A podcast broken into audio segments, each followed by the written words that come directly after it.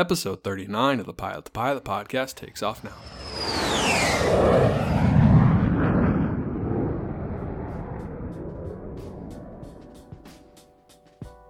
What is going on, AV Nation, and welcome back to the Pilot the Pilot podcast. My name is Justin, and I am your host.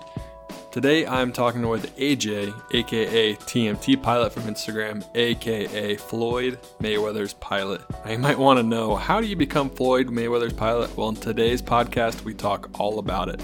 We talk about how AJ wanted to become a pilot, how getting your dream job comes down to what kind of person you are and the integrity that you have.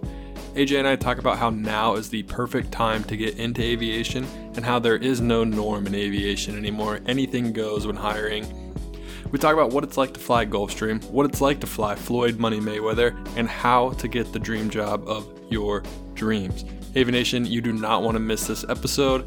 AJ has just great insight on whether it's just life or how to become a pilot or how to handle yourself and just what it's like to be a corporate pilot flying internationally, domestically, all over the world, and flying one of the richest athletes and most prominent athletes in the whole world. If you enjoyed today's episode, please leave us a review on iTunes. We currently have 173 reviews on iTunes. I'm trying to get it up to 200 before the end of the month. I know the Aviation is strong and I know that we can do it, so go ahead and leave some reviews. Also, if you want to support the podcast, head over to patreon.com slash pilot the pilot. I've changed the reward tiers up a little bit, so go ahead and check those out. Specifically, the $20 and the $5 reward. The $20 reward, you now get a Pilot the Pilot sticker, and you also get your name in the credits at the end of every single episode and the $5 reward, you will be able to be on uh, the beginning of the episode with the What's Going On AV Nation. I want everyone to record their own that's in a $5 support group, and then you will be on the podcast. So we'll get about five or five to 10 each episode, just be a bunch of What's Going On AV Nations. So go ahead and check those out. Let me know what you think. And if you can also donate via PayPal on the website, it's our Chick fil A fund underneath the website. So go ahead and check that out. AV Nation, I won't keep you any longer. Without further ado, here's AJ, TMT Pilot. AJ, what is going on? Thanks for coming on the Pilot the Pilot podcast. My pleasure. How you doing today, man? Doing well? I fantastic, man. I'm I'm at home getting some R and R. Just pulled uh, a couple weeks on the road. I think we did something like nine cities in about 14 days. Oh dang! so uh, yeah, kind of kind of uh, kind of just getting some much needed R and R, catching up on some things before we head back out again. That's awesome, man. Well, uh, first thing I always ask everyone is uh, the same question, and it's uh, what got you into aviation? Why did you want to start flying?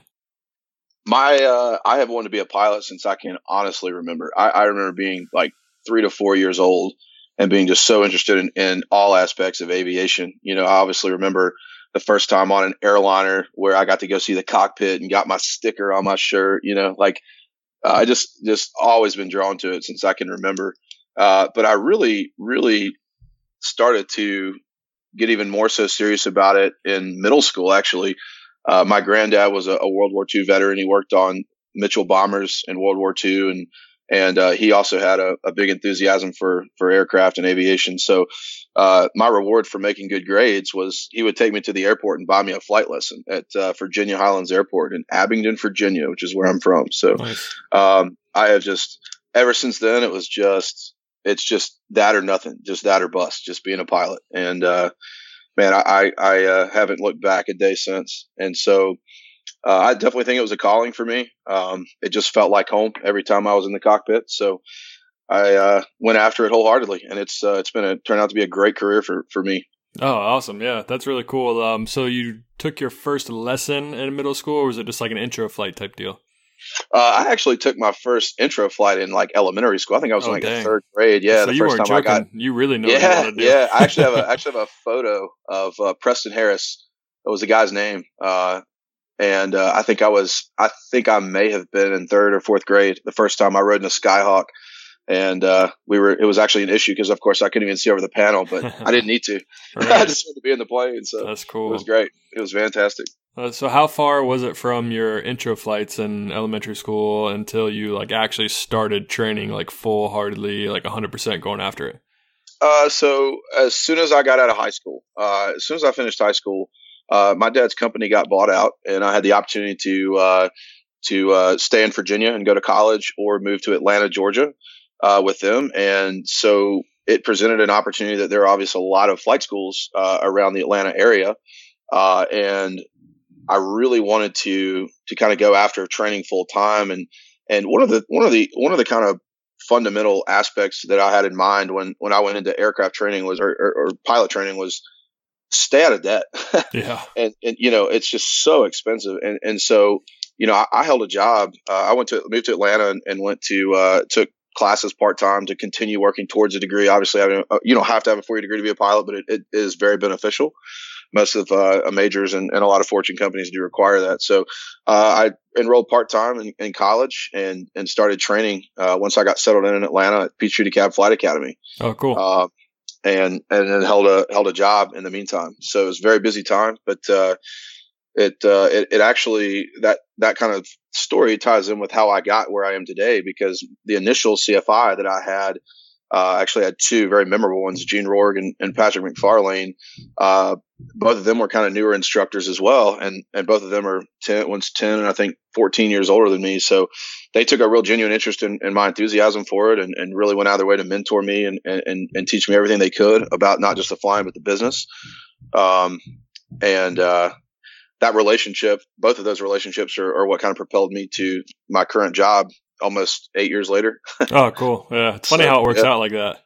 That's a lot of, it's a lot of stories, success stories in aviation revolve around, uh, you know, friendships and, and networking and, and just being a good guy. I mean, yeah. just being, you know, just being somebody people can work with. Yep, exactly. That's kind of what it's all about. Um, so going back to your training, and I really liked what you said that you wanted to do this without going into debt or too much debt at all.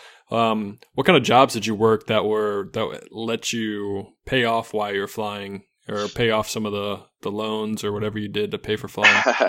so the my first job ever, I will never forget. Uh, when I really knew, obviously, uh, uh, that flying was expensive. Um, I got my first job in the eighth grade. I got I had to go get a worker's permit. Dang. Uh, yeah. So I, I sold Christmas trees uh, during Christmas season That's at awesome. a uh, at Country Boy Produce in Abingdon. So Abingdon is like this two exit, three exit town in, in Appalachia area, Virginia, Southwest yeah. Virginia. So uh, I sold Christmas trees and saved up money, you know, what I could at five fifteen an hour. That's so awesome. I did that, and then I worked there through the summers, and we we uh, they sold produce and flowers and all sorts of stuff, and uh, but uh, it was great. You know, it helped. It it it it it all added up after a while. And so from there, um, I held that job almost all the way through high school. And then when I came to Atlanta, uh, I was also, I'm also a musician. I, I played drums and guitar, uh, since, uh, middle school, I think sixth grade.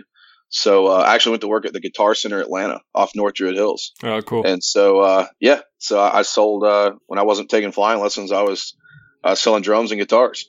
That's awesome. So my first yeah. job was also selling Christmas trees, and it was at a place called Hillbilly Produce in Charlotte, North nice. Carolina, which is like very similar to what you just told me. Nice. So I was like, I was yeah, having flashbacks yeah. to doing that. It was probably my favorite, one of my favorite jobs I ever had because everyone was so happy and it smelled like Christmas all the time. So it was a great job. True, yeah, yeah. And in the summertime, our, our shop smelled like peaches and like fruits and stuff. So there was, yeah, yeah, there was some, there were a lot of memories made there for That's sure. Cool, but you know, that's that's funny. We have that in common. I know, right? And then we, what did we say? We found out that my best friend, you knew, you know who my best friend is too, and we've never met before. So it's like crazy small yeah. world. Small world. Yeah, that's cool. What was training like? So, um, did you have any issues with your training? Did you have bad flight instructors? Did you have to repeat many lessons or anything? Kind of what was the gist of your training? No, I, I had. A, I was very fortunate. You know, I um, you know, one of the concerns about some of the smaller Part 61 schools is quality of instruction, or, and uh, you know, obviously, uh, unfortunately, that might be the case in some places. I, I feel very fortunate that I had. I, I, feel like all my instructors along the way had had certain things that were unique about them, or, or made them made them special. And uh, I, I I didn't have a lot of those issues, and I did all my training Part 61. Uh, nice. I didn't go big academy or, or uh, Embry Riddle or ATP. I certainly respect those programs. I think they're wonderful and, and they, they certainly serve their purpose. Uh, but I did not have that path. So, um, but I, I, I to, to date, I really don't think I've had any bad instructors. I think each one of them, I can almost go down the list and come up with at least one good memory or, or one one really admirable aspect of their teaching that I later reflected on when in my time as a CFI. Exactly, so, and I, I like how you said that or like how you're talking about how you did 61 and how it just didn't fit with what you wanted to do because i feel like a lot of times now people are getting kind of suckered into the 141 world and taking lots of loans lots of debt and they're kind of putting themselves in a position that they don't necessarily have to now 141 does have its advantages to 61 and like hour remarks and you can get hired by a regional with what is it, a thousand hours or twelve fifty rather sixty one, sure. you get that fifteen hundred.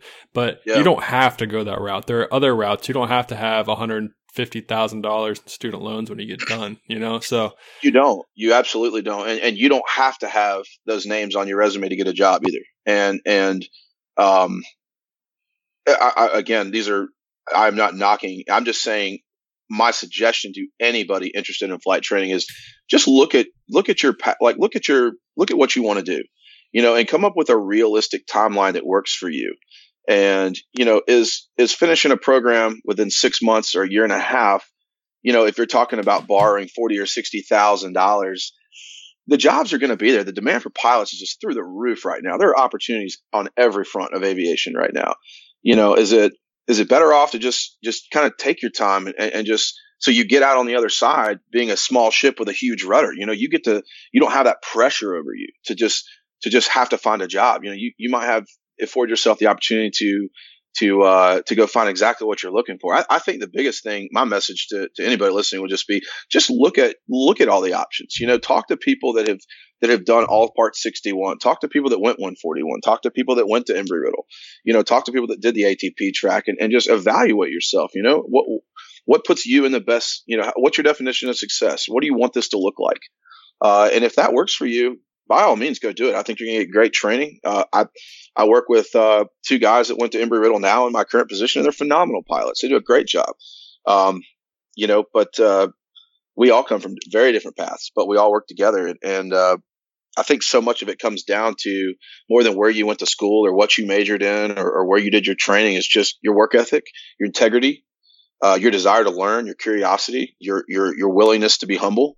Uh, is really what's going to define you once you once you get some experience as a pilot, those are the things that define you uh, more than where you went to school. Yeah, no, 100%. I went to, I did both 141 and 61. I did my private pilot license at Ohio State, part 141. And I did all the rest at a small airport in Charlotte. And I'd honestly say that part 61, I had more fun doing flying. I had more fun yeah. flight training. You, it wasn't a strict regiment. You could have fun flights. You could just go run a plane whenever yeah. you wanted and you could just have fun.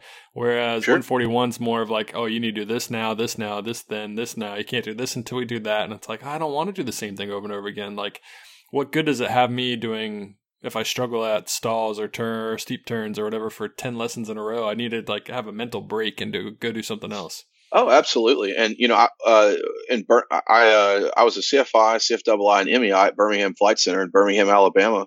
Uh, we were 61 and 141. So, uh, and I was the chief flight instructor basically over both sides of the of the coin. So, you know, it was really frustrating for me as an instructor uh, on the 141 side when you've got that guy, you know, wanting to make a, a midlife career change or, or whatever, and he's he's trying to accelerate during you know through 141, but you can just tell he's just got too many, uh, just too much going on, man. It's just it's not the fit is not there, and you know the 61 the 61 track we can still have all the flexibility, but fly five times a week and get done almost just as fast. Right, and for half you know, it just that's some places, I think, again, yeah, again, again. So there, I, I I just encourage people through my own experience. Uh, you know, just really look at all the options. You know, don't rush into any one thing or let any one any one track convince you it's that or nothing. Because man, there are success stories from every background in aviation imaginable. It's true, without a doubt. And just from the people I talk to, it's like you don't have to be a CFI if you don't want to. There's other ways to build your hours. It might be harder to find a job, but there's other true. ways to do things. So I mean, ask people, listen to podcasts, listen to YouTube or watch YouTube. Just go to the airport and talk to people. Everyone's going to give you an honest opinion. No one's going to want to lie to you in this career. So, I mean, just go talk. Absolutely. And, you know, kind of on that note, I get asked that question all the time. Like, do you have to be a CFI? You know, what, what does it look like if you don't? And, you know, again, I, am only speaking from my experience because there is no, this is not a one size fits all kind of, kind of, kind of business. You know, uh, in my experience, I look back on my time as a CFI, double I, and MEI as the foundation personally. I mm-hmm. mean, having to, you know, having come out on the other side of all my commercial certificates, kind of thinking you know something, and then you you get this just completely green individual with all these hopes and dreams walk through the door, and all of a sudden you're being paid to teach them this, and and it, if you properly respect, you're about to teach a human being how to fly metal through the sky. It's it's serious business plan. you is. know, you really got to know your stuff, and yeah. and for me, having that, not just the not just having the having the challenge of having to teach it and, and explain it uh, that was phenomenal for me. That was great from a from an acumen standpoint of of what we do and flying, but the expertise, but working with people. You never know who is going to walk through that door. You know, every personality imaginable, um, from every walk of life, all all with this goal, right, of of, of learning to fly an aircraft, which very few people ever do. And, and, and so I think the biggest thing for me is it, is it trained me how to work with people, right. And how to, how to connect with people and, and, and, uh, how to understand and be patient. It, it, challenged me on a much more personal level on the backside of about 800 hours of dual given. You know that that uh, I, I reflect on a lot even now. You know, sometimes you use a contract pilot, or if you're in the airlines, you're you're, you're constantly you know changing crews, and, and you're you it's all about being able to work with people, you know, and connect with people. And so, um, I think there's a it's a kind of a two sided benefit to being in your time as an instructor. Oh yeah, without doubt. And there's some weird people that fly. So I mean, it's like you said, you gotta you gotta be able to adapt personalities. Like you don't know who you're gonna fly with. And that, that's even true if you want to go regionals, airlines, corporate. Like you're going to have multiple pilots. You don't get to choose who you fly with. The only way yeah. you can choose who you fly with is you say, "Hey, I don't want to fly with this person anymore," or if you quit your job. No yeah, no that's doubt, the only no control you have over that. So I mean, you have to get sure. used to it. You have to adapt, and that's kind of what flying is all about: is being able to adapt to situations, whether it's pilots, whether it's flying and weather, whether it's just maintenance stuff or whatever. You just have to learn to adapt. I couldn't agree more. You, you know, your adaptability is, is very important. Yeah. So did you always want to be a CFI? Did you ever have any idea of uh, choosing a different route or maybe do an aerial survey or freight or anything like that? Or was it always be a CFI? Uh, yeah, you know, I just, I, I got very fortunate right around the time I was wrapping up undergrad. Um, I, I got approached by, uh, the owner of the company, BFC. I'd, I'd been renting their airplanes for quite a while and, and, uh, I, uh, he approached me about a job and, you know, I was coming right out of college and, and, uh, you know, it's kind of an intimidating time because you're about to enter the real world. And I, I knew wholeheartedly I wanted to be a pilot. And, and I'm probably thinking the same thing everybody else is. You know, I need to accumulate flight time. Uh, I don't want to, again, I, I don't want to take on any more debt. Uh, and, and this, this guy just gave me a great break. And he was like, listen, you know, I've, I've we've known each other a couple of years. Uh, it's really starting to pick up around here and, and it's tough to find good instructors. And, and, uh, you know, I'd love to kind of put you in charge of your future. And what would your interest be in, coming on as a CFI, working your way, you know, getting a couple of months under your belt. And uh, if everything's working out, I'll help you get your double I. Nice. Uh, and at which point, then I'll help you get your MEI. And I, I there, that turned out to be, even to this day, uh, one of the best relationships I have in aviation. Nice. Uh, this individual really invested a lot of his time in me, and and and really, he gave us uh, several young guys that were there, all of which have gone on to do really neat things in aviation. Um, you know, he gave a lot of us our start and, and he invested a lot of his own time and money into us. Uh, he just asked that we, we be loyal and, and, uh, and do right by him. And it, it turned out to be a, a, really fun work atmosphere. And he kind of put us all in charge of our futures. And That's so cool. worked out really well for us. Would you say it's normal for because I didn't I didn't do the flight instructor role. I went aerial survey and freight, and that's how I built all my hours to where I'm now. But would you say it's normal for a flight school to to work with you and be like, hey, like you come on here, and uh, maybe we can pay for your your double I, or we'll pay for your MEI. Is that normal, or is it mostly? Do you think um, pilots having to pay for all those? So a testament to how cyclical aviation is. Depending upon how long you've been around it, you've seen it. In this climate, absolutely. Yeah. I mean, in this climate right now, you, I mean, absolutely. I don't think it's unreasonable uh, to think that uh, a flight school would have to offer that. Uh, I mean, look at what these airlines are already offering transition uh, compensation for rotary guys out of the army. I mean, there is um, just a tremendous amount of different paths uh, right now that, that guys are going and, and I don't think there is no norm right now. I think I think uh, if businesses want to survive, yeah. especially on the flight school side of things, they're going to have to they're going to have to do what they what they've got to do to to get talent in there. And I, I like how you said that there is no norm right now because I mean that, that's true. All the rules have been thrown out the window. They're doing whatever they can and anything yeah. they can to get pilots either in training or through training. I saw now that Republic, the airline, they actually are starting their own flight school. So I mean, like everyone's trying to figure out a way, the best way to get pilots and attack the shortage. Absolutely, and that's why you know again, I, it's a great it's a great time to be a pilot. I mean, if you look back, even when I started my training, 2007, 2006, 2007 time frame, you know, I remember being at the flight school and there were there were regional airline captains coming putting resumes in to come back and instruct because the fir- you know a lot of the airlines were furloughing. Yeah. It was not a good time to come out and be a pilot. I mean, it was a those were tough times.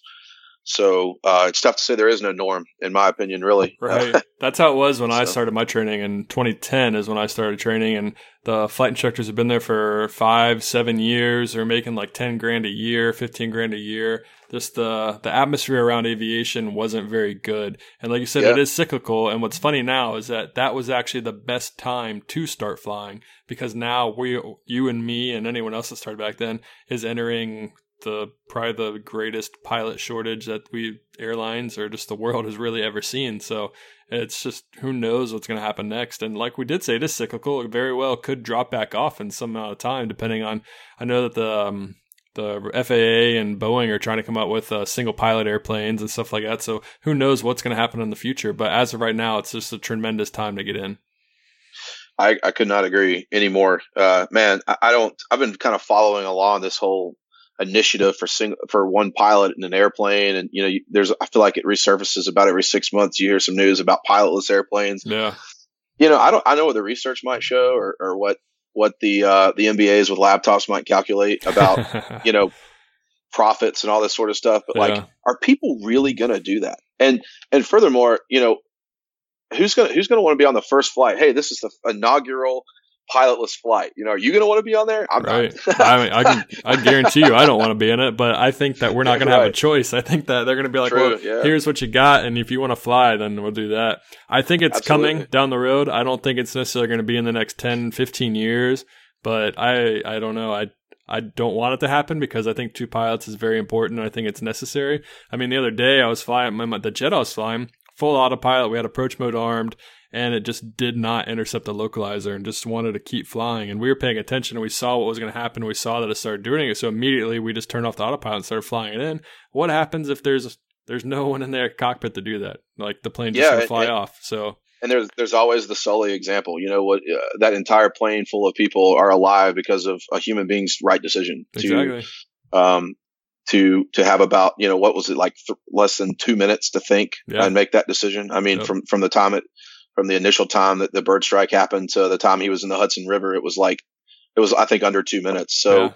You know, would a computer have properly calculated that, or would it have been default programmed to try to make Teterboro or JFK or LaGuardia or, or nearest suitable runway? Well, there was no nearest suitable runway. It was the Hudson River, and yeah. you know, I just asked myself, would a would a computer have come up with that decision? That's a good point, and I would have to say no.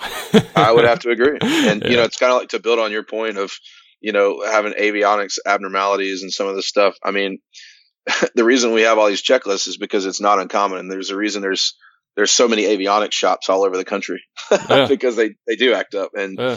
uh, that's what we're trained to to deal with. So. And I mean um, the, the the the automation is amazing what we have now. I mean, like if you just think where we've come in the last forty years, thirty, even probably ten years, but it's like a calculator. It's as smart as you tell it to be. You know, you have right. to be the one behind the controls, manipulating things and telling the plane what to do through the software. So there's still the pilot that's the pass through that has to be able to to catch it to make sure it's programmed right and that does everything correct. Totally. Yeah. But yeah, hopefully that doesn't happen in a while because I want to keep my job. you and me both. yeah. That's awesome, man. So, uh, coming on flight instructor, you said you're the chief flight instructor. It sounds like you're pretty young to be the chief flight instructor. How old were you when you became the chief flight instructor? 26. Okay, cool. And then, uh, I think I had a thousand, oh, sorry, around a thousand, thousand or 1200 hours of, of, uh, dual given, Dang, uh, around the time that, that promotion happened. What did you, when did you become a CFI? Uh, I got my CFI done in 2011. Oh dang! So you really like so, balled out, got all your hours as fast as you could. Yeah, that's awesome. I did. Cool, man. What was what are some good stories you have from instructing? Do you have like uh what or what's your favorite part of instructing? I should say. Was it just the satisfaction of like you taught that person how to fly, or was it just seeing them come from zero to a hundred, getting their private? It, it, it varies. I, I think uh, you know for me, I think I always enjoyed obviously the completion of it all. You know, you you uh, um, from zero to anywhere from 25 or 40 hours, wherever the student's going to solo. You know, that's a that's a really special thing for them. You know, right? So that's like a huge step of completion for them, and that's them kind of the real getting to the realization of of their goals, which was to fly an airplane. Yeah, definitely. Actually, and so I, I really enjoyed the completion stages. I enjoyed watching them eventually solo, and and I, I uh, really enjoyed being a part of a check ride and watching them come back with their certificate and and uh, you know just the expressions and the happiness and the joy of that is was great. And then I have some students now that have really continued on and, and are all instructing themselves now, and, and that's obviously really fulfilling that I was able to help somebody you know get on a career path that that brings them fulfillment in their lives. I mean that's right. a huge that's a huge compliment. So uh, I would say those are you know some of my more memorable experiences uh, as an instructor. Man, what is that? I think, you know, man, most memorable experience as a flight instructor, I think would have to be going through, um, Man, I'm gonna we're gonna have to come back to this. That's that's sounds a, good. Sounds I got a lot of I got a lot of those. What, did, did someone try to kill you? Oh, every day. Yeah. yeah. You know, hilarious. like I, I, in fact, on that note, I guess I would share. I had a, I had a situation with a student. We were just doing simple power on stalls, and and we'd briefed it, uh, armchair flew it before we went out, and and we we go up and I demo it twice to him. you know, uh, man, and, and this guy just wasn't comfortable in the airplane. I mean, you could just tell he was kind of a nervous flyer, and and we go up and and uh, I walk him through. We're going through the you know pre-maneuver flows, and we're making sure we've cleared the area, and and it's time to do the maneuver, right? So we're, we're going up, and I can just tell this guy's so tense. And when he felt the break, uh, he did about the opposite of everything I instructed him to do, including push the rudder in, which in, inevitably put us right into a spin. Yes, uh, and, which most CFIs have all been there, and you know. Eh, that was a pretty memorable event because obviously I had to, I had to take control of the aircraft and, and recover and and uh, he was done after that. That was that was the end of flight training. So was really he gave up? yeah, yeah, he, he was. Oh, that man. was. I, I, I kind of knew it was coming. You know, yeah. when, when you instructed enough people, you can kind of tell like people that are just really nervous in the cockpit, like just they and it doesn't ease up at all. You know, you're constantly just kind of giving them that reassurance. You're, you're you're kind of building them up and taking you know kind of letting them control some of the pace and but eventually you know, you, you have to hold down the, the expectations and you right. have to, those aren't, those aren't bendable. And, yeah. and so if it's just not, it, sometimes it's just not there. And, and so, uh, this, this particular situation just did not work out. yeah, I always like to say that you, you can't fake yeah. it in flying. You know, it's like you either uh, know it or you don't. Like eventually, you gotta you gotta perform to a certain skill set and you have to do what you've been taught to do. Like your check ride, no it's either pass or fail. It's like they know they've done so many of them. They know when you don't know what it's like you said, you knew that he was tense. Like you can sense it from a mile away that something's about to go down. oh yeah. Yeah, you can. Yeah. What was um what do you think is one thing that tricks most student pilots when they're going for their check ride on, to say like their private check ride? Do you think like you had a recurring theme of anyone that they struggled with with the examiner, or was it just the fact that they didn't know what to expect, or did they was there one thing that really struggled with them when they went to go take their check rides? You know, I, I saw some of my best students that I that I really, you know, that are the most memorable to me there's just some people that just have that anxiety, test anxiety, that yeah. they they can be the most proficient student I've ever put up, but if they can't that te- on test day, they just get this anxiety that's just unshakable sometimes. You know, I, I, think that was something that, and you know, unfortunately, you can you can coach them and mentor them and, and support them, but like that's a there's not there's only so much you can do as a CFI to to help alleviate that. And so, unfortunately, there were just sometimes you would see student pilots just get so nervous um, about the about the entire process.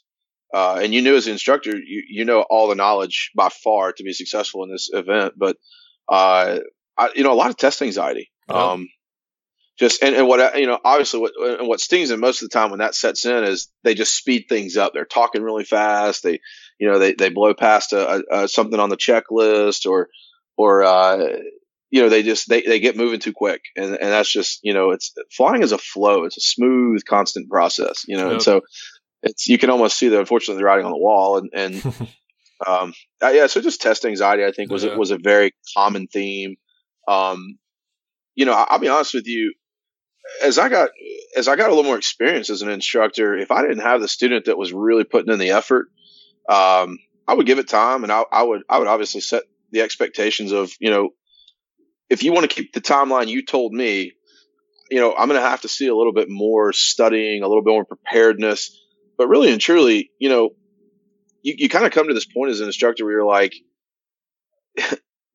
the effort's just not there. You know, yeah, they're spending money, but either I'm failing to motivate them as the instructor, uh, or there's something else going on here, or, or, maybe we need to just put them with somebody else and see if they do better with with another instructor. I mean, you do kind of get in those positions as an instructor where, you know, it, it is your the FA is watching you, and right. so you know, taking on students that aren't, you know, it's kind of weird. Like they're spending all this money, but you can just tell they're not studying, and you're yeah. just kind of like, what gives, you know? like, yeah, it's like, dude, you're dropping like twenty grand right now. It's like put yeah, some effort like, in, well, man. Right, right, right. And you do, and you will have those students where they just seem very complacent about the process, and and and that's that's a hazardous attitude is complacency. And so, as an instructor, sometimes you have to make the difficult decision of, uh, you know, that's your income, but it's like, yeah, but it's just not there too, right? Between and, and this with a student, and so I'm going to have to let him go be with another instructor and see how he does there. I mean, right. and, I mean, and those it, are difficult, very difficult decisions to make. Yeah, and when he passes check ride, like you're kind of on the line for what he does. It's like if he ever messes anything up or does anything, they're like, well, his instructor is the one that taught him how to fly, so let's go back and get him for what we can get him for. Pretty much, so, yeah. and, and that's that's another tough angle of being a CFI is is you know the FAA is watching your your your pass rate, and yep. if it does drop below a point, they will come and talk to you. So crazy. One of the reasons why I didn't choose because I didn't want I didn't choose to be a flight instructor because I didn't didn't want my certificate to be on the line of what someone did when or someone does yeah. like ten years from now because they'd be like, well, "Who taught you how to fly?" Justin did. Okay, he can't fly anymore. It's like yeah, exactly. yeah, let's no. go. Let's go make Justin prove he can still to go to Shondells, the South practice area. Yeah, when I'm an airline pilot or flying for whatever company, it's like no, I don't years later. It. Yeah, I'm not doing that. Totally. I get it, man. Uh, I get crazy. It. Yeah. Oh my gosh. No, be eights on pylons. That was my least favorite one. Was yeah, yeah. Be, that's right. Yeah. Let's. All right. They'll just call you the blue. Hey, tomorrow we got to do eights on pylons in a in a Mooney, or or, or, or, else. yeah, like, I don't fit in a Mooney. I'm not doing that. exactly. Exactly. yeah, that's funny. Oh, cool. So you did flight instructing for a little bit of time, and then um, what was the next job? What did you? What was your first job after flight instructing? Yeah. So so uh, during my time of being an instructor, we also had several aircraft that we turbine aircraft that we managed, uh, and I started accumulating time in those. Uh, we had Pilatus, we had a Meridian, we had a couple of CJs, a Citation 650, uh, King Air 350, um, and once I, you know, once I started accumulating north of a thousand to fifteen hundred hours around that that kind of mark, I started getting a lot of calls. You know, hey, we need a right seater and on this trip, or and so uh, I started getting a lot of exposure exposure that way uh, to tur- to uh, turbine aircraft, more advanced airplanes. Um, and so I was PIC on a Meridian, so I was getting you know I was getting a, a little bit of turbine time, uh, mm-hmm. PIC as well. Um, and then I get this phone call. I was at Dave's Pizza in Homewood, Alabama. I will never forget this. you know, I, I, uh, I was, you know, I was weighing my options uh, about what was next in my career, and uh, as I mentioned earlier in the earlier in the podcast, uh, my initial CFI, one of the two of them, uh, Patrick, calls me up out of the blue, and, and we'd we'd kind of maintain a, a, an acquaintance, you know, from the time I met him in Atlanta till present day of, you know, which was over five years. We we kind of main, maintained a friendship and acquaintance throughout that time, and he he calls me up out of the blue, and and he was also still really good friends with uh, Gene, who I was flying a right seat in a 350 with uh, at the time. And I think Gene had kind of said, Hey, look, you know, if you're looking for, I think the initial call probably was Patrick calling Gene about an SIC position. And Gene kind of saying, Hey, look, you know, AJ's obviously come, come, uh, a long way in, in his, in his development. And, and, uh, I think he's at least worth the interview. And so, uh, Patrick called me and, uh, talked to me about a, a Gulfstream SIC position in Las Vegas. I had no idea. Yeah, I had no idea who it was for. Um, I didn't really know a lot about it uh, at the time, but uh, they were looking for an, an, SIC only, and I'm looking at myself like, you know, I don't have, I'm young, I got nothing to lose right now. Why not move to Las Vegas and take this job? You know, like it could turn out, you know, I think initially they had told me like, you know, it could last a year, it could last five years. We really don't know. There's a lot of uncertainty around the startup of it all, and, and so um, I ended up, you know, I just kind of said, "What the heck?" That's crazy. so how many hours so, did you have when this when this was offered to you? Uh, like eighteen hundred, something like that, nineteen hundred hours when I got when it was first offered to That's me. Awesome.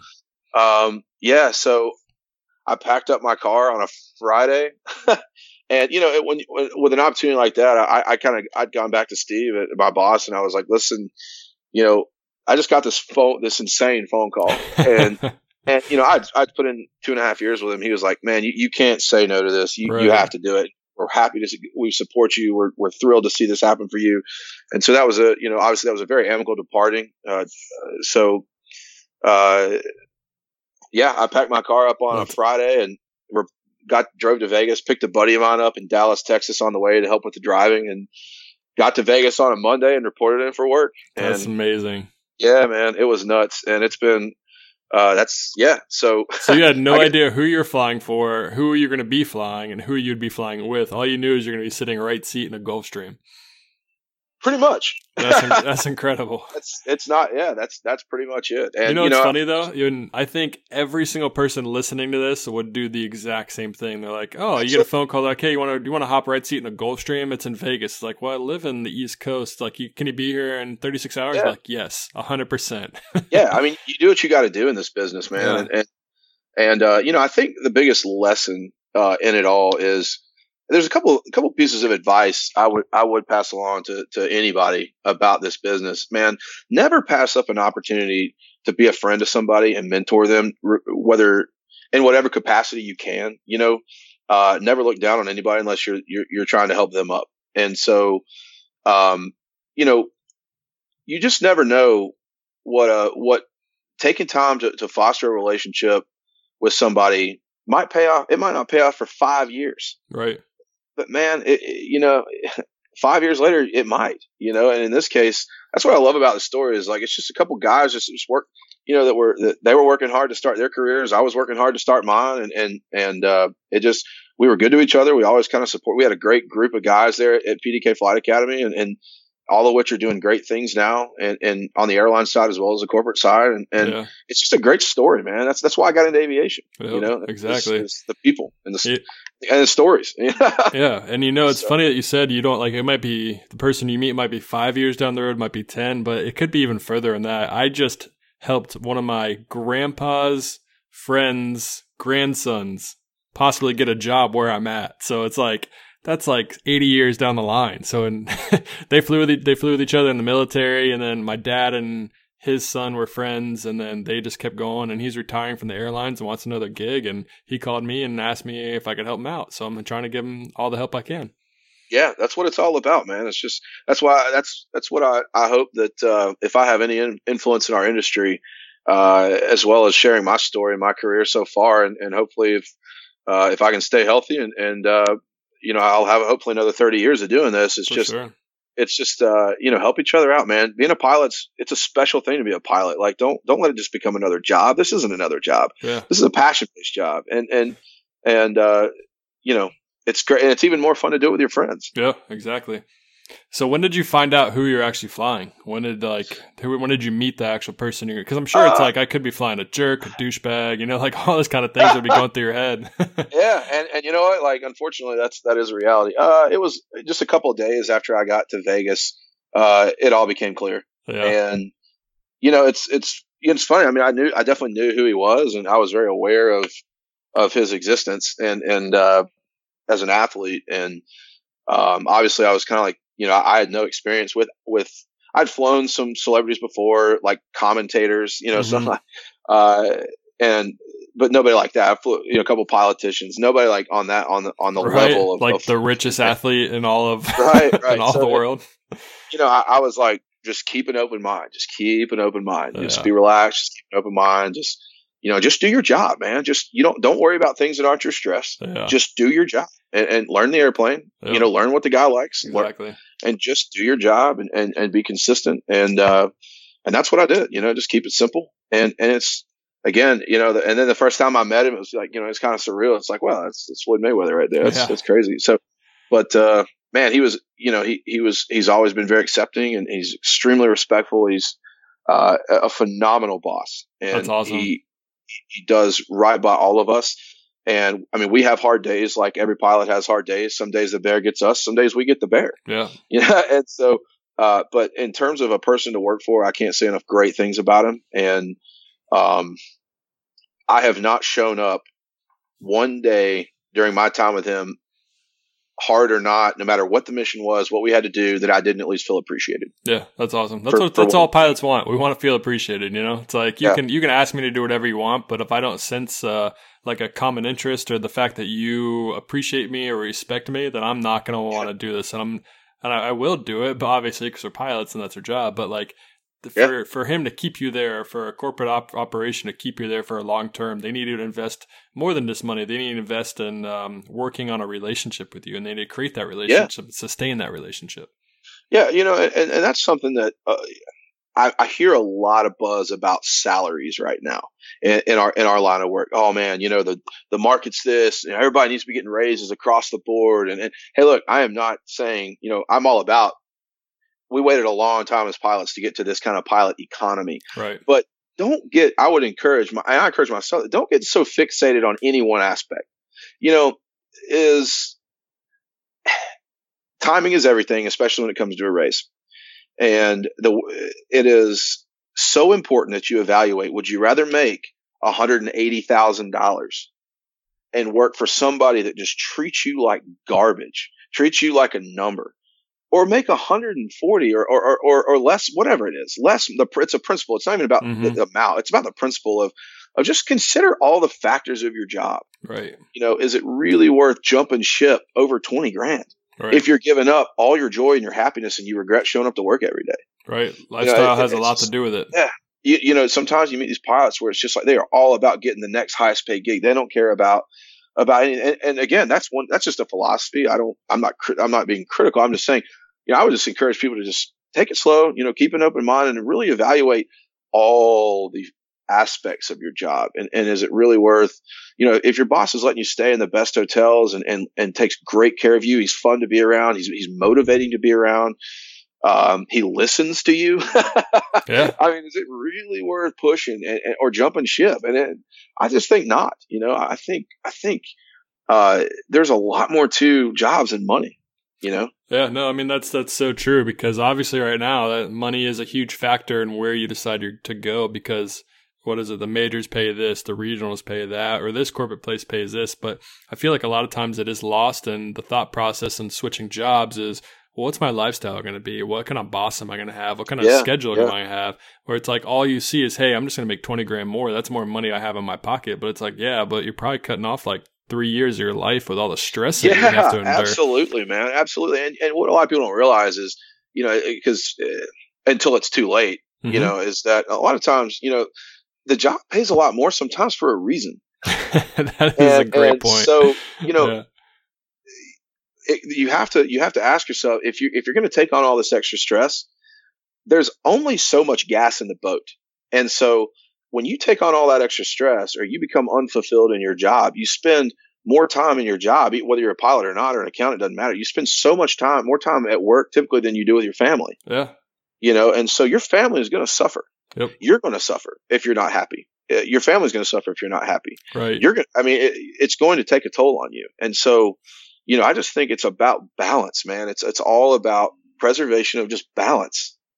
For sure, um, and it's a is there a monetary value that you can put on your time and that family strain that will be put on you with a new job yeah. or any job?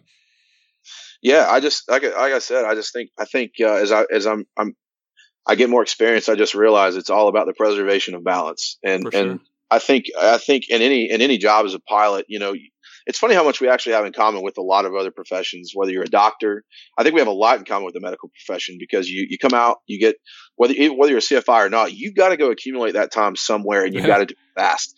And I mean, like start talking to some some med school students about rotate about their some of their rotations and some of their stuff where they're not making any money, they're working crazy hours, you know, just trying to get to that that that next that next checkpoint for a better quality of life, more money. I mean, it's we all have a lot of professions all have this in common, right? Yeah. Lawyers are the same way. They got to go clerk somewhere. They're working crazy hours. They're kind of taking every job they can to make ends meet until they get all the, the necessary experience to have a great quality of life and and uh, and make more money. And and and so it's it is funny kind of how much we all have in common in that regard. But being a pilot, you know, it's it's brutal, man. You've got to go get that time, and and and typically there's not you know a lot of money in it, but initially, uh, Yeah. but there's tons. Uh, you know, there can be a lot of it later on. But It's so funny you brought up the medical side because my wife just started med school up here, so it's uh it's uh or yeah it's a hundred percent it's delayed gratification what I always like to call it. It's like you're not gonna you always think about term. making It's so much term. money of being a pilot or a doctor or a lawyer, and it's like well and yeah and like 15 years I'll be making like I don't know 200 grand. It's like the guy that I talked to yeah. that just retired at American Airlines. He said he made four hundred eighty thousand dollars his last year, and it's like oh my gosh. But you got to remember he's Phew. 65 and what he had to go through to get that. Oh, know? yeah. It's like absolutely, that didn't happen overnight. You're not going to graduate from flight school and start making a hundred grand. You're going to be lucky if you're making like 30 grand. This is the first Yeah. job I've had since I became a professional pilot that I've made over 50 grand. And I've been flying probably for three or four years. Now, you might Yeah. say that that's just the choices that I made or whatnot, but I chose the jobs that would build me the most hours. I didn't really focus on pay. I wanted to get as much time and quality time that I could to put myself in a position for the dream job that I want. So sometimes you have to sacrifice pay, like you said, for not only for what's best for your family, but also what's best for your career and your future. yeah, you're absolutely right. And it's you know it's funny like. Well, I remember going through the ranks. It was like it's all about turbine time. It's all about turbine time. And then you start getting some turbine time, and you start interacting with like you know more experienced guys, and then you start realizing it's all about multi-engine turbine PIC. And you're Yeah. like, God, now I got to go after that. Now that's it. You know, There's always another like- checkbox you have to check. There's It's always like- some- yeah. yeah, then then it's then it becomes oh, it's not just about that. It's about you know multi-engine turbine PIC international, and you're like, oh god, now I got to go find Yeah. that. It's like, how am I supposed to do this? Just hire me. yeah, exactly. Like, God. how am I ever going to get experience if you don't give me the job to go get the experience? Yeah, it's like I should have just worked at McDonald's or Best Buy. Dang it. yeah, so That's funny. uh, you know that's that that leads me into another great point. Like I, I did I had to make a couple of, of points just to kind of pass along for whatever they're worth, taking or leaving for all the listeners out there. But I'm just speaking from my own experience. Is that one of the biggest things? Somebody asked me this on Instagram the other day. They're like, "Oh, you know about the journey and all this. What's your favorite part of your journey?" And I think that my answer was like, I really, I really marinated on that because that's a great question. And you know, there is no one aspect. It's all one big journey, right? So Mhm. I think the biggest thing that I would pass along as we talk about our stories from like, you know, our first jobs to, you know, our first jobs period to our first jobs in aviation and, and what they all have in common, regardless of the path we went, you know, we all had the right, the same things in mind. Uh, but really just in taking time to enjoy each stage of the process. And that is something I did not do enough of. I, I, you know, I was so fixed. Pilots tend to really fixate, man. They're on the next goal. And that's a natural human thing to do. I think it's like, yeah. oh, I, you know, you get hired at the regional. Oh, you're thinking about that upgrade. Then you're thinking about Delta or, or mainline. Or that's great, man. I'm all about having goals. You need goals. You know, in corporate, it's like, oh, I'm gonna, I'm gonna go fly King Airs, I'm gonna fly CJs or whatever. But man, I want to go fly Gulfstreams or Globals, and, and I want to do it all over the world. And oh man, that's phenomenal to have goals, man. I love that. I love to hear people's goals. I love to, you know, I feed off other people's energy and their passion for this business. But it's like, man, I, looking back on my own journey, I'm like, I didn't take enough time to just enjoy my own naiveness. that makes any sense. I, yeah, no, it I does. just- I, would love to go back and, and just, man, as a, even as an instructor with guys that want to do this for a career, just enjoy the process and take, take, take time to marinate on what you're learning right now, you know, and what's, what is, what is good about you right now in your situation. Like, you know, it's great looking forward to the next thing all the time, but like, man, do you make like a paper chain around your house for like your captain upgrade? Like, oh, in 256 days, I'm going to upgrade to captain. So I'm going to go pull my, pull my little, you know, my paper chain out. Man, just enjoy your life, man. Like, just enjoy your life, Yeah. enjoy the process. You Yeah. learn everything you can at each stage of the way. Cause the problem is if you get the upgrade and you're sitting there in training and you realize you got some holes in your foundation, uh, that can be very stressful. No, it can So, for sure, and you'll figure you know- that out real fast too. Yeah, yeah, Yeah. absolutely. You know, just Yeah. taking because if you don't if you don't take time to, you know, just just kind of enjoy each stage, man, you're you're, you're always going to be chasing the next thing, and then you're going to blink and your whole career's gone. That's a, a So- fantastic advice, and I do I do like hearing that because I I mean I was with you. Like I was always like all right let me I need to build this time so I can go here. Now I need to go here. It's like crap well now I need to get this. Now I need to get my Yeah. multi ATP but it's like did I truly sit back and enjoy what I was doing? But at the same Yeah. time you want to make sure you don't get too comfortable and you need to light a fire under your butt so you make sure you get out of there but Yeah. there's a good balance like we said earlier there's a balance in everything and in life and being a pilot whatever career you choose just find that balance throughout the whole way Sure, I, I couldn't agree more. Cool. So what's uh let's kind of go what's a typical day or um, flight or mission, whatever you guys call them for flying uh, Floyd Mayweather? Like, what is a, a, typical route? What's a typical? Is it out and backs? Is it you're gone for a month, a week, two weeks? What's it usually like? Um, man, it, it just you know, again, there is no norm. It's all it's uh, it's very sporadic. Uh, but we you know we have a lot of very common city pairs. I mean, we do a lot of the the same airports most everybody does. Man, we're in Teterboro, Opa-locka, Van Nuys, and Vegas. I mean, those are those are kind of our, our top big four, big four in the domestic U.S. Um, you know, we don't typically venture a whole lot outside of those unless it's for appearances and stuff like that. Mm-hmm. Um, and about it seems about once a quarter, you know, we do a big international trip. Uh, we've flown totally around the world. That was a that was a really cool experience. Uh, we do a lot of we do a lot of heavy international. Nice. Um, Floyd is a very savvy investor. He's a he's got a lot of business all over the place, and so uh, and he likes to vacation. He likes to enjoy. He likes to enjoy his life, and so uh, that's how we've been out to Bora Bora and Tahiti and uh, Hawaii, nice. Bali, Maldives, Phuket. Um, so he enjoys his life, man. He works. He works so hard. You know, he, he really does. He's yeah. always working, and so and he's made great decisions, obviously for for himself, and and so he he loves to work hard. and He loves to enjoy his life. Perfect. That's um, awesome. That's how it should so, be. I could, yeah, absolutely. So, uh, you know, it, it, uh, typically we'll have, you know, um, uh, we'll have, it varies sometimes as little as, you know, sometimes we have days where we're kind of, you know, we know to be on call. We know that trip's coming. So we're in crew rest and, and, uh, we, we have some of those days and then sometimes we have days where it's like I know four or five days in advance of, of an appearance or a trip and, and, and we can kind of, it's a little more, uh, a little more chill about getting everything together and, and, uh, and taking our time. Uh, it varies, you know. Um, most of all the international stuff we know about way in advance, so we're able to respond to that appropriately.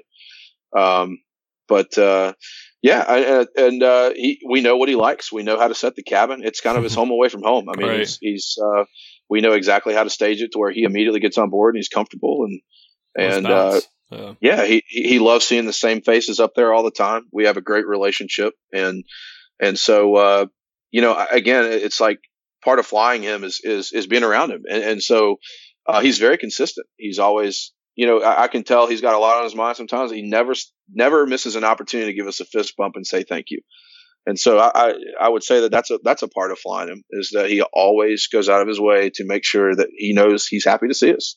That's awesome.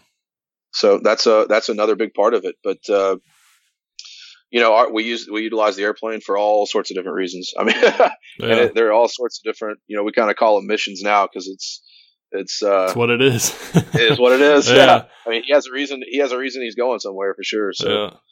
who does the flight yeah. planning and stuff for you guys? Is that on you? Do you guys kind of have a, a, separate company that does that for you, or how does that go? We, we, do. It's a hybrid. Uh, it's a total hybrid. So, uh, anytime, anytime we're domestic, man, you just can't beat FltPlan.com. I mean, like, it, it's so funny. It's just so uh, user friendly. And, and, you know, I can throw flight plans together pretty quickly. And, and, uh, obviously they do those nice trip sheet, passenger briefing sheets and NOTAMs. And we just kind of have that flow, you know, as soon as we get a domestic leg, we just kind of do it on our own. It's, it doesn't take long at all, really. Uh, anytime we're international, uh, we, we utilize a Universal Foxtrot team. And I can't say enough about those guys. They do a phenomenal job accommodating everything we need. We've been very happy with our relationship with them uh, from uh, to be our handlers, and uh, so they they typically handle anything out anything international. Uh, I throw it over to them, and and you know one of the big things I would tell anybody shopping around uh, for a handling service, on my from my experience doing heavy international the last three to four years. I would say one of the one of the things I like about Universal that I would I would I would encourage other people to consider is is this person that's going to be greeting me in Beijing, China? Are they a contractor of a company? Or are they an employee, a vetted employee of this company? Yeah. And one of the things I love about Universal is I know wherever I'm going, whether it's Thailand, China, Japan, uh, anywhere in Europe, the Middle East, that's a that that's that's that's a vetted employee that I'm going to be dealing with. That's somebody that that that is that's been looked into. That I, I know I know what to expect from them you know, they're wearing the universal lanyard. I mean, it just, it's, there's something nice to be said for that. And so, uh, that's one of the aspects I like about them. And, you know, I've, I've never, I've never called them when, the, when they didn't pick up the phone. So that's, you know, in, in, such a high demand level level business as ours, yeah. you know, consistency is everything. So, yeah, and that's a huge um, plus when you're in the middle of another country and you need to get a hold of someone. yeah, there's something. Yeah, yeah, and, and, you know, one of the things I liked is they, they brought me to Houston, and, and I got some FaceTime with the, the people on the other end of the line. And you know, when you're you're in, you're in Thailand or you're in Asia or anywhere in Asia, you're, you're trying to put together, you know, make make something big happen. It's it's nice to it's nice to have that personal relationship with the people that are on the other end of the phone. You know that you feel like have a genuine concern for for your success and their ability to to put it all together. So.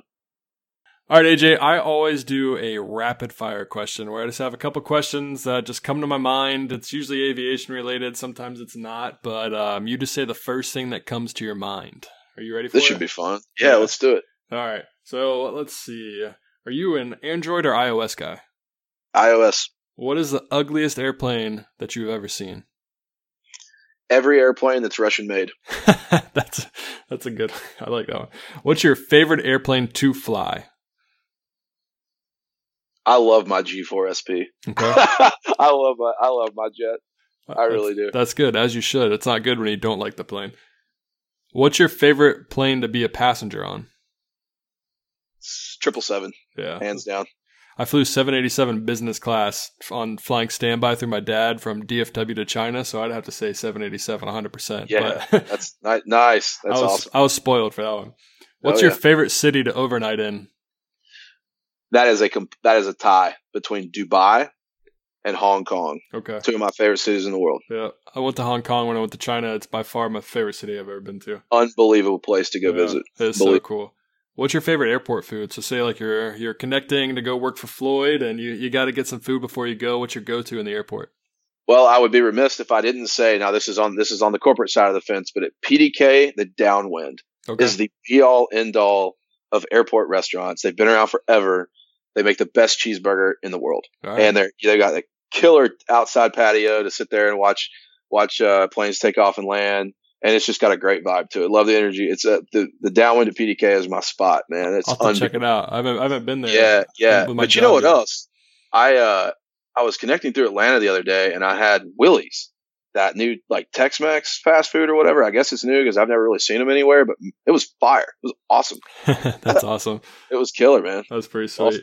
What is your favorite airport to fly into? Favorite airport to fly into is Cabo San Lucas, Mexico. Hey, is that because you know you're going to be staying there for a day? That's part of it, but the uh, the greeting there uh, is quite is really something. You know, they uh, Sebastian, the guy that owns the FBO down there, like his whole philosophy is this is your FBO, make yourself at home, and you know, obviously, like I've always been fortunate enough to where I was off. You know, once I got to Cabo, I was going to be there three or four days. And like as soon as you get your passengers off, they roll out this like red carpet for the passengers at least. It's like this 70s shag red. It's hysterical. it's legit. it is legit 70s shag rug. Like eh, I've got pictures of it. It's hysterical. But so I get a kick out of that. But then they always they, they do they they bring your passengers this you know a big cooler full of Modelo and Corona and fresh cut limes and all this sort of stuff, which is always kind of a nice touch. And then uh, once the passengers leave, they're like, "Okay, pilot, it's your turn," and you're like, "Ha ha, I'm off. You know? I'm off, awesome. so I can enjoy a nice cold uh, yep. uh, Pacifico and a lime, you know, while we're while we're going through customs, which is kind of funny because you're like you're going through like their immigration with like a cold beer in your hand. You're like, "That's pretty Welcome funny." to Mexico. yeah, chug it really fast so you can't go yeah, flying yeah. back. yeah, so but uh, yeah, Cabo's great, man. I love the hospitality of those people down there. At, yeah. MMSL is specifically the airport I'm talking about. It's a fantastic uh, place to fly into. But you know. I, I, like old Vegas, man. There's just something homey about McCarran, like domestic. Is, yeah. You know, uh, typically, especially if we've been gone overseas or, or whatever, man. You just you come depending upon which direction you're coming, it doesn't matter because there's Vegas. You know, yeah. especially at night, you can see the Luxor beam and all the lights, and you're like, there she is. We're home, boys. home sweet back. home. Yeah. yeah, yeah. So and it's so nice because they're always like visual when done right. You're like, thank you. yeah, absolutely. That's awesome. What's the yeah. best part of being a corporate pilot? Relationships, man. Uh, you know, I'm sure the airline world is like this too. And, you know, you get to know people, but I just, I, I really enjoy just interacting with people that the very people that support us all the time, every day. You know, I, I enjoy dealing with our vendors. Uh, I enjoy getting to know people. I, I enjoy the fact that I fly with the same two other two pilots. Uh, you know, we all know each other very well. I know exactly what to expect from them. They know exactly what to expect from me. Um, yeah, I, I just think the relationships. You know, I, I uh, I've I've just really enjoyed it. I I, uh, I, I enjoy kind of being hands on in a lot of different areas. Uh, I've really like lately, you know, I've really gotten spooled up on aviation maintenance management, mm-hmm.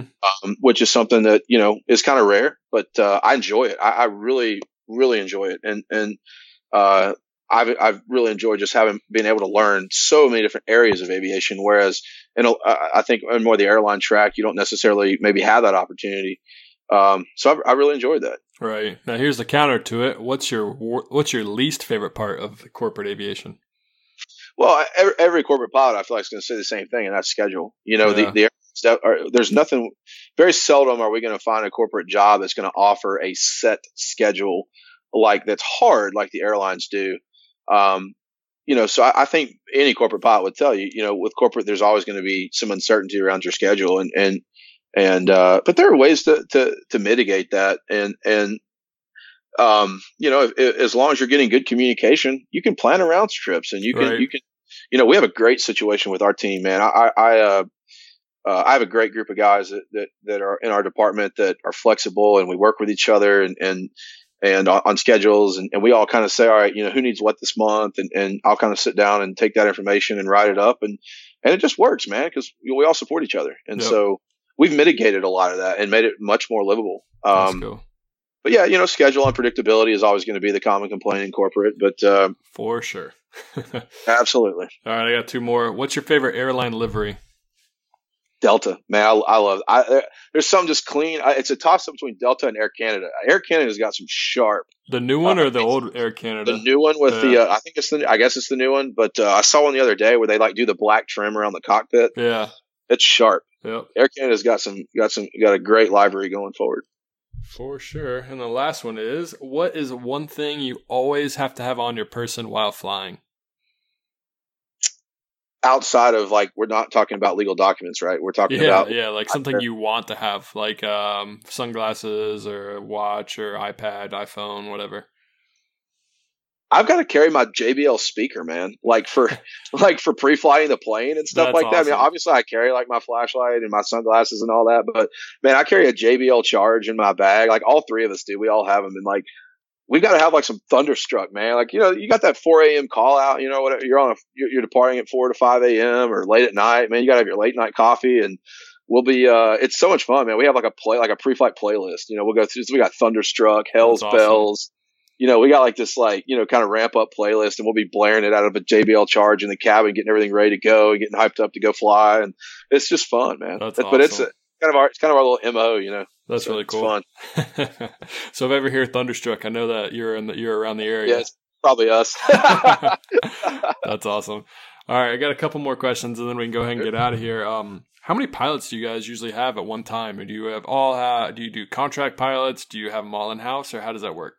So we have three full time guys, and we have one guy that we use, uh, another uh, qualified captain that has some experience flying Floyd previously, um, and he uh, we he's he's just we just utilize him contract, but he's he's pretty loyal to us because we're pretty consistent. Um, but really, you know, even some of the international, uh, we always will run an augmented crew. Like when we go to Asia, I'll pre-position somebody in Anchorage. Um, and we'll we'll swap out or, or run sometimes a, a three man a, a, full augmented three person crew. Um, if it's a big trip, like we had a trip where we went to Bangkok, Thailand, uh, straight through, uh, I'll take two guys out of Vegas, pre-position somebody uh, in uh, Anchorage and somebody in Japan, whether it be Osaka or in this case Tokyo. Uh, so I'll space people out, you know. So we always have fresh pilots coming on board, and we're rotating out, and we do have crew rest on the airplane. So um, but uh, that's that's that's kind of how we run things. That's cool. What's the crew rest in the airplane like? It's pretty nice. It's very nice. Yeah, yeah really awesome. nice. Yeah, it's it's it's good, man. It's, cool. it's completely sufficient for for getting getting some good rest. That's awesome. And then, uh, what's one thing? So, say that you guys are hiring one day and you're looking for a new pilot to fly Floyd Mayweather around. What would you look for most in, say, a resume or type of flying, or just what's kind of the key things you would focus on in hiring someone? Integrity, hundred percent uh, integrity. Yeah. I, you know, it, I'm open to a lot of, of every. I want to get to know a person, and I want I want to see that they are. You know, the thing about pilots that I feel like a lot of people don't think about. we have a interesting position because we, yeah, we all report to people. We all have bosses, but they're not seeing us work on a day to day basis. Right. I mean, we kind of, in a way, are off on our own. You know, right. I mean, um, so I need to know that whoever I bring in is going to do the right thing when I'm not looking because I'm not going to be looking. I'm not, I might not even be on the airplane. It's a great um, point. You know, I need to know that this guy is going to, even if he messes up, he's going to tell me the truth. Right. And takes an. I want to work with somebody that that uh, that's going to come forward and be like, hey, you know, I, I, had some oversight in this area, or this didn't go well, and and and this is how I'm going to do. This is what I'm going to do to change it, because that's what that's what I do. You know, I, that's what I would. That's what I try to do in, in every situation when when I'm fail to to uh, to do my job in some regard, and we all do at times because we're human. Man, just bring it forward and learn, and then buy the beers that night for your guys. You know? like, it doesn't have to be. You see, some some pastors cannot take any criticism right. at all. It's just you know, or people in general just they just really don't like criticism. They get very defensive and emotional. It's just no, nah, just just you'd be shocked just if you'll just come forward and just and just kind of own it, you know. Yeah, and, grow and, from it, earn it, be open not, about yeah. it. Yeah, yeah, and then buy buy the first round of beers and yeah. bury it, man. Like move on with your life, like. Um, but yeah, you know, just I, that's it, man. Integrity, because you can teach people how to fly airplanes. You can, you know, I, I, you can teach people about anything, but I can't. You can't teach somebody integrity. They right. either have it or they don't. No, and, and, it, it's a it is a personal choice. And, that's very true. And so I think uh, you can I can take a thousand hour a pilot with great integrity and a good work ethic and, and make him a you know and, and give him the tools to be successful. And uh, but you know I, have unfortunately you, you, a ten thousand hour guy that's flown every Gulfstream ever made with no integrity is just gonna it won't be good. And, and no matter what you do. And no, so I 100 percent agree. Yeah. Yeah. yeah. So just being a team player, integrity first, and, and being a team player second. You know, uh, don't you know? it, uh, don't don't think because just because you're a captain or, or the chief pilot that you're not above cleaning the laboratory. I mean, we all do it. You know, work yeah. together, man. Work together. You got to do what you got to do. Absolutely, absolutely. Everybody, everybody's going to do every job that's yep. that's required. That's awesome, man. Well, hey, I appreciate you coming on. I know you're a busy man, and I know you got a lot going on. You're hanging out with the family and all, but I appreciate you coming on the podcast. Um, I yeah. think that people really get a lot out of it, and just how to navigate through the career. You had some really great insight, and I just really appreciate it, man. Is there anything else you want to talk about or say before we go? Uh, yeah, I, I think I think I had the opportunity to make most of the points uh, during throughout the podcast and, and, and answering some of your questions. I think I think the biggest thing I would just say I would just throw out there if, if you're for the listeners on the podcast is like you know listen if you if you're contemplating making that career change or you've been interested in aviation or, or whatever, man, I would just give you my I would just encourage you to really really find out what it is that, that you're passionate about and go do it. Man, you know, life is life is life is all about just uh, happiness and joy. And like, if you're not fulfilled in what you're doing, man, change, make a change. Like, like you know, that's the thing about I, I think about for most pilots is like you know, yeah, we have days where we work, but like, man, I don't work for a living. I have elements of what I do that are work, but for the most part, like I, I don't work for a living. You know, I, I don't. The 4 a.m. calls they don't really bother me right now, man. Right. I, you know, I'm so fulfilled in my job, and and and uh, the guys I get to work with are great, and my boss is a is a great guy. Like, man, I would just encourage everybody just to, uh, you know, don't don't rest until you and waste another day of your life doing something that doesn't fuel you 100 percent. Yeah, man, I I 100% yeah. agree, and I I think that yeah, you hit it spot on. Just make the change, so, do it. Yeah, that would be that yeah. would be be my only other note. That's so. awesome, man. Well, hey, I appreciate you coming on. Um, yeah, my pleasure. Yeah, good luck with everything, and um, hey, man, I appreciate it. Yeah, definitely. Thanks again, Justin. Yeah, no problem. And that is a wrap of episode number 39. Aviation, thank you guys so much for listening to today's episode. As I said earlier, if you like it, please leave us a review. We're trying to get the 200 five star reviews on iTunes. Leave us a review on Facebook. Let me know what you think of the podcast via email, pilotthepilothq at gmail.com, or reach out to us on Facebook and Instagram. Also, check out patreon.com slash pilotthepilot and support the podcast to help us create the best aviation content that there is, whether it's this podcast or future endeavors that we do have. That money will go straight toward the podcast. Aviation, thank you guys so much. I appreciate everything. I appreciate you guys. Happy flying and have a great day. I want to give a huge shout out to my $20 sponsors on Patreon John McCall, Micah Maziar, and Stu Dollar. Thank you guys so much. I appreciate it. If you want your names in the credits, go ahead and check out patreon.com slash pilot to pilot.